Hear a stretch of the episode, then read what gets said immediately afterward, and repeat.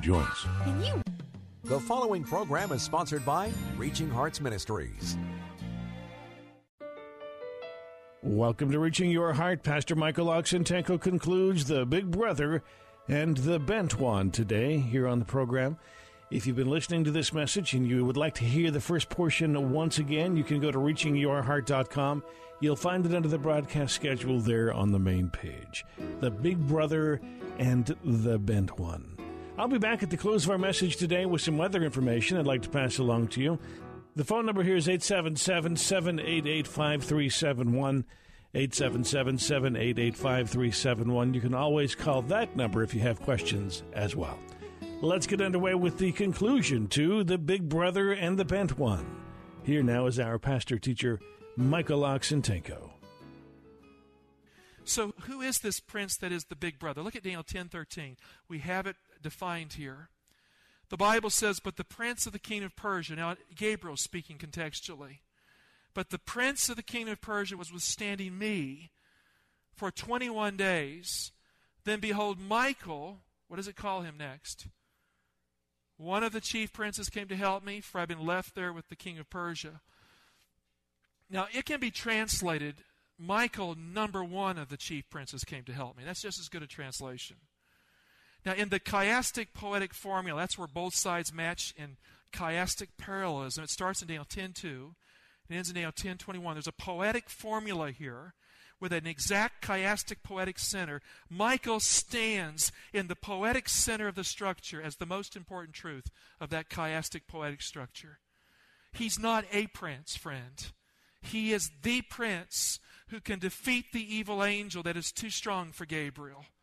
Gabriel told Zechariah that he stands in the presence of God. He says, I am Gabriel. I stand in the presence of God. But there is a prince who is greater than Gabriel. Michael is the one who is more powerful than Gabriel. Why? Because Michael is God. In Daniel 10:21, Gabriel speaks again in the context of Michael's supreme role. It says, "But I will tell you what is inscribed in the book of truth. There is none who contends by my side against these forces except Michael, your prince." There is none who contends by my side against these forces except Michael, your prince. Now, these forces are evil angels. No angel can oppose evil angels like Michael, the prince, your prince. Here clearly defined. The most powerful being in the universe to defeat evil forces, according to Gabriel, is Michael, your prince. Would you like to have evil forces defeated in your life? Wouldn't you like to have them just kind of banished and pushed out? Michael has authority over demons. Now, in the New Testament, who has authority over demons? Jesus had authority over demons, didn't he? He gave that authority to his followers. And he is very clear that Michael is Daniel's prince in times of trouble. I thought Jesus was his prince. Well, Michael is his prince. The first of all the princes is Daniel's prince, is the prince for Israel. At the very end of time, evil will look to win in the world. It will look like no one is powerful enough to save God's people from it. And when evil looks like it's going to win, when the evil angels move throughout the world to gather them together for the great battle of Armageddon, Michael shows up, Daniel 12, 1. And at that time shall Michael stand up, the great prince, which standeth for the children of thy people, and there shall be a time of trouble such as never was since there was a nation, even to that time. And at that time your people will be delivered, everyone who shall be found written in the book. When it comes time to save at the second coming, when it comes time to save at the end of all things, Michael stands up and Michael saves. Gabriel calls Michael the great prince, not a great prince, the great prince. And the great prince is the prince that comes from God at the end of time to save Daniel and his people from the wrath of Satan. So, who is this prince that can save at the end? Who is this prince that can save with resurrection power? In Daniel 12, verse 2, is Michael. In Isaiah 14, 14, the bent one, Satan, Lucifer, the devil, the dragon, whatever you want to call him, said, I will make myself like the Most High. Friend, there is only one name in the universe that stood between Satan and that false claim, and that name is Michael. Michael in Hebrew is a question, and it means who is like God. So imagine here's Satan saying, I will be like the Most High. And here's Michael, the Prince of Israel. His name means who is like God. One is humble, one is arrogant. The one prince who was more than a prince was named with a question instead of an answer. Michael is his name, and it means who is like God. Friend, when Jesus created the world, the universe knew at that point in time that he was the power of God was in him. John says he created the world. But that did not answer the greater question who is like God? To have the power of God does not answer the question what is God like? Lucifer wanted God's power, but not God's character. And so the question, in the name of the mighty and great prince, became the answer in the manger of Bethlehem. The mighty prince who stands as the guardian protector of God's people, Michael, his name means a question who is like God? In the New Testament, we find the answer not in the face of a mighty angel, but in a little baby that cries in Bethlehem's manger. The angel said to Joseph, You shall call his name Jesus, because he will save his people from their sins. He is the guardian protector of your people. He's the prince of your people, Daniel. Joseph, he's your prince too. Who is like God? Michael is the name in the Old Testament that stands between Satan and his claim. Jesus, Emmanuel, which means God is with us, is the name in the New Testament that answers the question of the Old.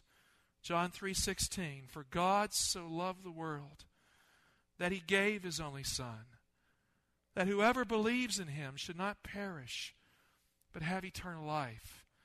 For God sent the son of the world not to condemn the world but that the world might be saved through him. The war that began in heaven in Revelation 12 was a war that started between two brothers. One was Michael, the prince of princes, the commander of the heavenly host the never created creator who took the form of an angel, who was more than an angel in the assembly of the brethren, but looked just like them. He was God in angel form. He was the prince of princes. A never created creator being was he. And beside him was Lucifer. In fact, in the ancient Hebrew of Ezekiel 28, he's called the Messiah cherub, Jesus was. And beside him was Lucifer, the light bearer. Michael was the bright and morning star that preceded the dawn of time and eternity. He was never created, he was ever new. As new as the light is new, he was ever new, but never old. And he's timeless, he was who he is. And Lucifer was the light bearer who was the son of the morning. As the first child of God to be created, he was created by Michael. Christ created all things, the Bible says. And so he created Lucifer to be his brother. And one day Lucifer coveted the place of God on his throne. And to get at God, he had to go through his brother the one who is just like God because he is God, who is more than the light bearer, Lucifer, who is more than the son of the morning. He is the morning star, the bright and morning star that precedes the dawn. To be like the Most High, he had to take Michael out to be like God. And so Michael and the dragon were locked in mortal combat in heaven. And only one being between the two could win the war and rule the universe. It could not be Michael and Lucifer, Michael or Lucifer. Of Revelation 12. Now war arose in heaven. Michael and his angels fighting against the dragon. And the dragon and his angels fought, but they were defeated, and there was no longer any place for them in heaven. In the New Testament, Jesus enters into mortal conflict with the devil. It is not the first time he fought him. He had fought him in heaven, he had thrown him out of heaven. Now he's on earth, and the theater changes. But in the beginning, he had the form of Michael. He didn't have the present form of weakness as a human being. Now, you can't tell me that Jesus is less today than what he was back then? Did he lose his role that he had before he became a human being, or was it incorporated into his human nature? The text says Michael and his angels fought. Michael rules the angels that are loyal to God just as the dragon rules the angels that are disloyal to God. There are two players in the cosmic field of conflict Michael and Satan in the Old Testament, Jesus and Satan in the New Testament. And Jesus is not less than Michael because Jesus is Michael. Who is like God? Emmanuel, God with us. Friend, Jesus is the answer to the question what is God like? Philip, just before Jesus died, asked the question Show us the Father, and it'll be good enough for us. And Jesus said, Philip, have I been with you so long and you don't know me? The one who has seen me has seen the Father. Who is like God? Jesus is just like God because he is God. And when you look into the face of Jesus, you see the face of God. That's what he was saying.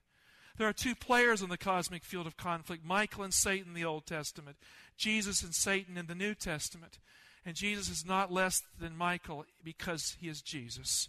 Christ is the answer to the question, who is like God?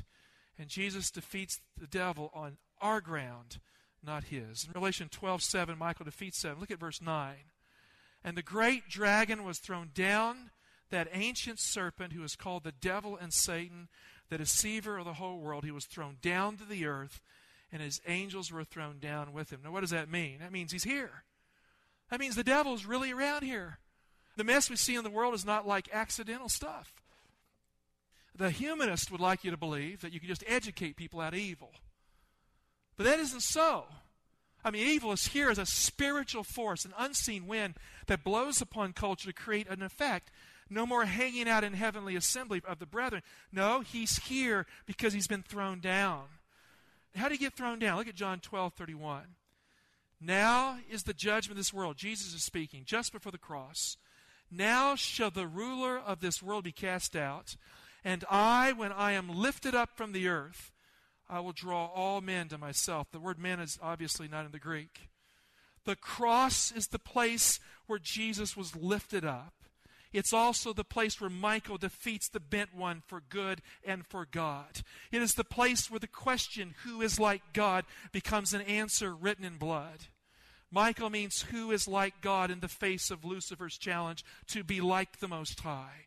Michael is the angel face to the question, who is like God? And on the cross of Calvary, Michael has another name and another face, a human face, God's face. Jesus is the other name. And Jesus' tears and bleeding brow reveals the face, the loving face, the forgiving face that is the answer to the question who is like God? Father, forgive them. They know not what they do. That's what God is like. Jesus is the answer in the great war. God fought evil hard enough to give us God to die in our place. That's what God is like. When the heavenly universe saw Jesus dying on the cross, they saw their older brother, the Prince of Princes, dying as a man on the cross of Calvary, their commander. They saw the eternal Son of God offer himself willingly for the sins of the world. And the assembly of the brethren gathered around the cross that day on Dark Friday, not a Good Friday, Dark Friday. And as they huddled together, waiting for the command to save their commander with lightning and fire and storm, the command was never given. As they looked to heaven for the word to annihilate humanity, it was never given. They heard their commander cry out, My God, my God, why have you forsaken me? The command was never given. It was never given. They had to obey God, but they wanted to disobey God to save their commander, but they obeyed. Friend, Jesus was given to this world because God did not give that command on that dark Friday. He gave us Jesus, who is the light of the world, who shows us what God is like. The commander of the host of heaven couldn't be delivered to deliver you and me that day. The angels weren't that concerned about us that day, believe it or not. We weren't the center of their universe. They wanted to save Michael from the dragon. When Michael died on the cross, the angels had a whole day to think about the horror of a bad Friday. And then they took a vote with the rest of the universe. They chose to say something. The polling started. There was no cheating up there. They know how they vote, they can tell. And the brethren that is up there, the heavenly assembly, made a decision that will never change down here forever. They made a statement because of what Michael did in Jesus for us. Revelation 12:10. And I heard a loud voice in heaven saying, Now the salvation and the power and the kingdom of our God and the authority of his Christ or Messiah has come. For the accuser of our brethren has been thrown down, who accuses them day and night before our God. Michael was the big brother, and he became our brother in Jesus. The never created creator Son of God who took the form of the mighty angel of the Lord, became our brother in Jesus. He became weak that he might show us the strength of God. He became human that he might lead humans to God. And when Jesus died for you and me, they huddled close to the cross that day, the angels did. And they discovered that every child of Adam that Jesus prayed for on that cross, as he bore the sins of every single human being from Adam to the end, is by faith their brother too. Revelation 12:10 says a loud voice was heard in heaven saying, saying very clearly, the accuser of our brethren has been thrown down. Heaven took a vote and it was unanimous. No more devil up here anymore. We don't want him.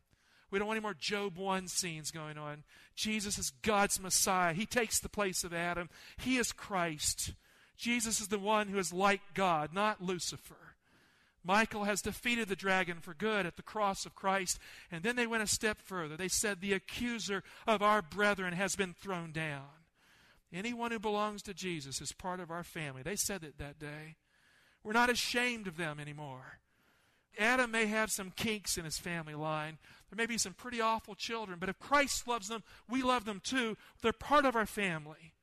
And when Jesus hung on the cross of Calvary, they drew near and they found the tenderness to love us too a little more than they'd ever done before, and to put the past behind them. The big brother is our brother, and theirs too.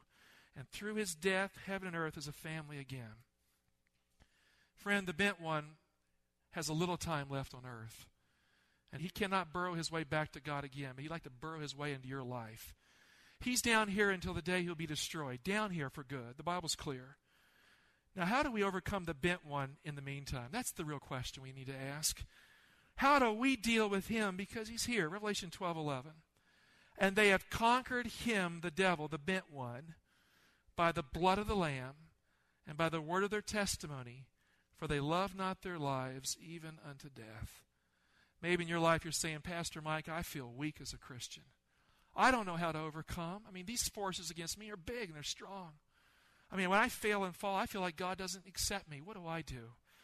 Friend, you overcome the bent one in your life when you seize the cross of Christ as your cross. When you come to that cross, and you do what the angels did that day, you recognize your brother there dying for your sins. There is power in the cross to lift you up. There is power to banish the devils of hell. There is power to give you a future.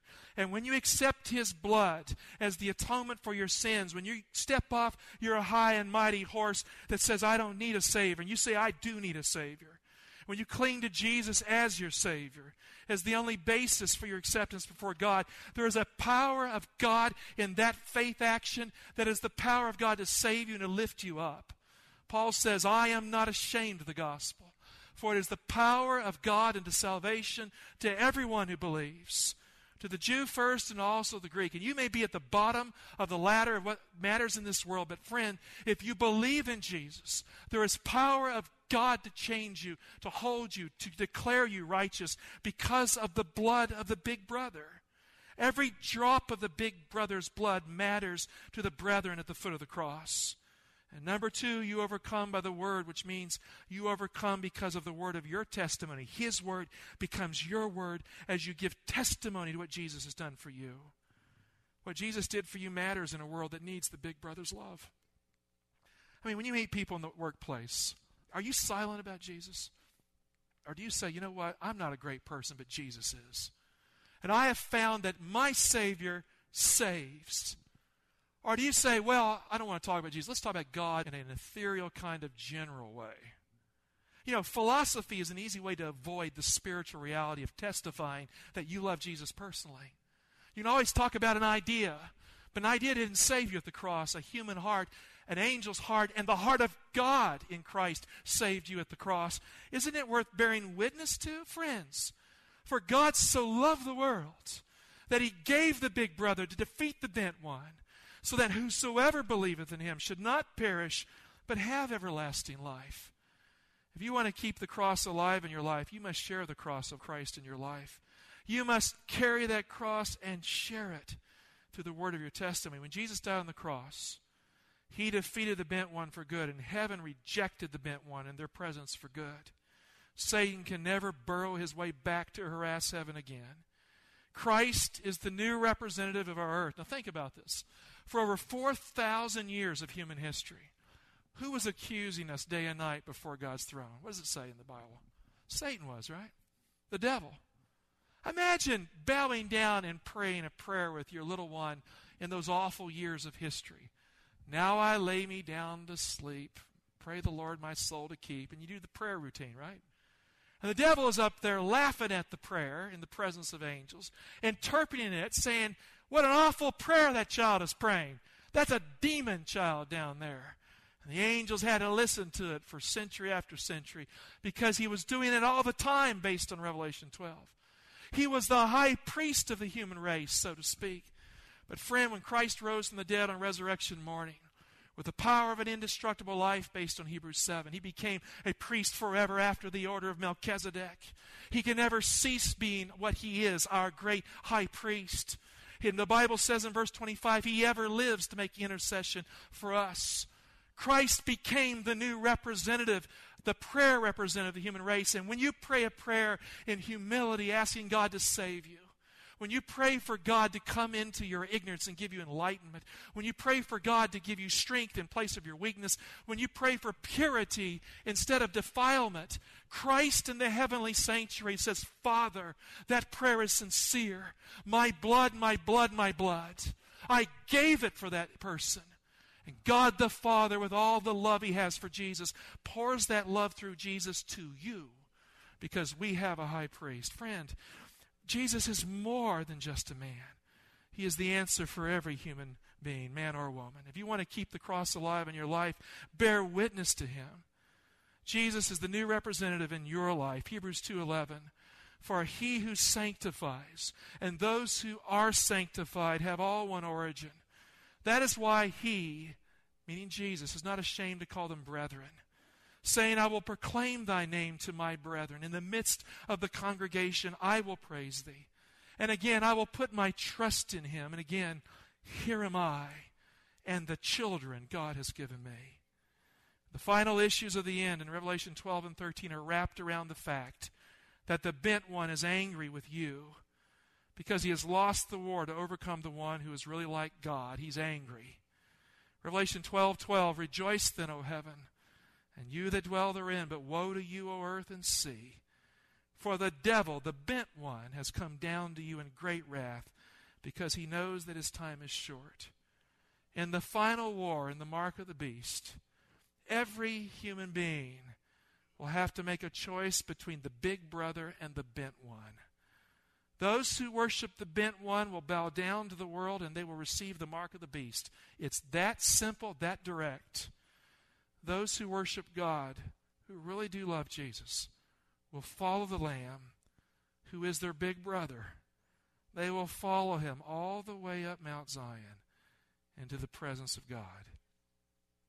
I ask this question Who will you choose as your leader? Every day we make that choice. we start our day, who we surrender to in the day is the leader for the moment. Choose your leader well and live forever. Amen.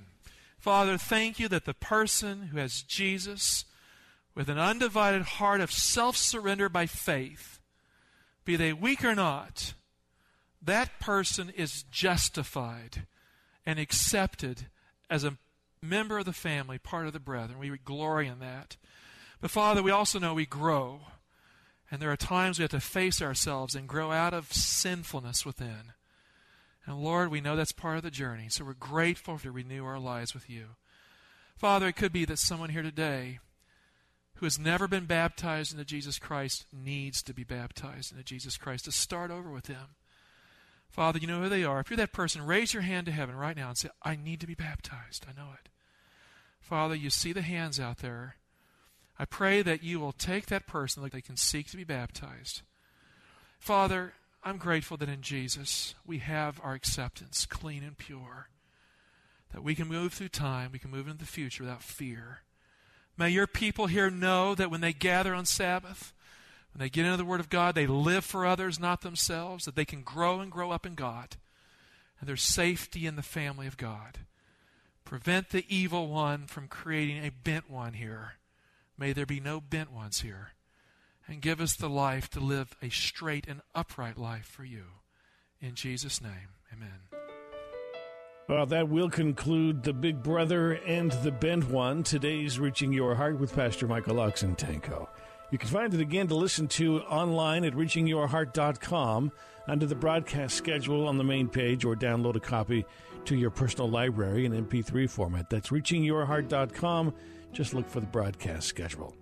Our phone number here is 877 788 5371. 877 788 5371. Reaching Your Heart is a listener funded program. Please consider us when you're thinking of your contributions. The address here is Reaching Hearts International, 15300 Spencerville Court Suite 201, Burtonsville, Maryland 20866. That's Reaching Hearts International, 15300 Spencerville Court Suite 201, Burtonsville, Maryland 20866. And if you're in the Washington, D.C. area or passing through, we'd love for you to stop by the worship service. It's held every Saturday at 11 o'clock, and to find out details on that worship service, stop by the website reachingyourheart.com or just give us a call, 877 788 5371. 877 788 5371. Thanks for listening today, and as always, we want you to know that we pray that God is reaching your heart.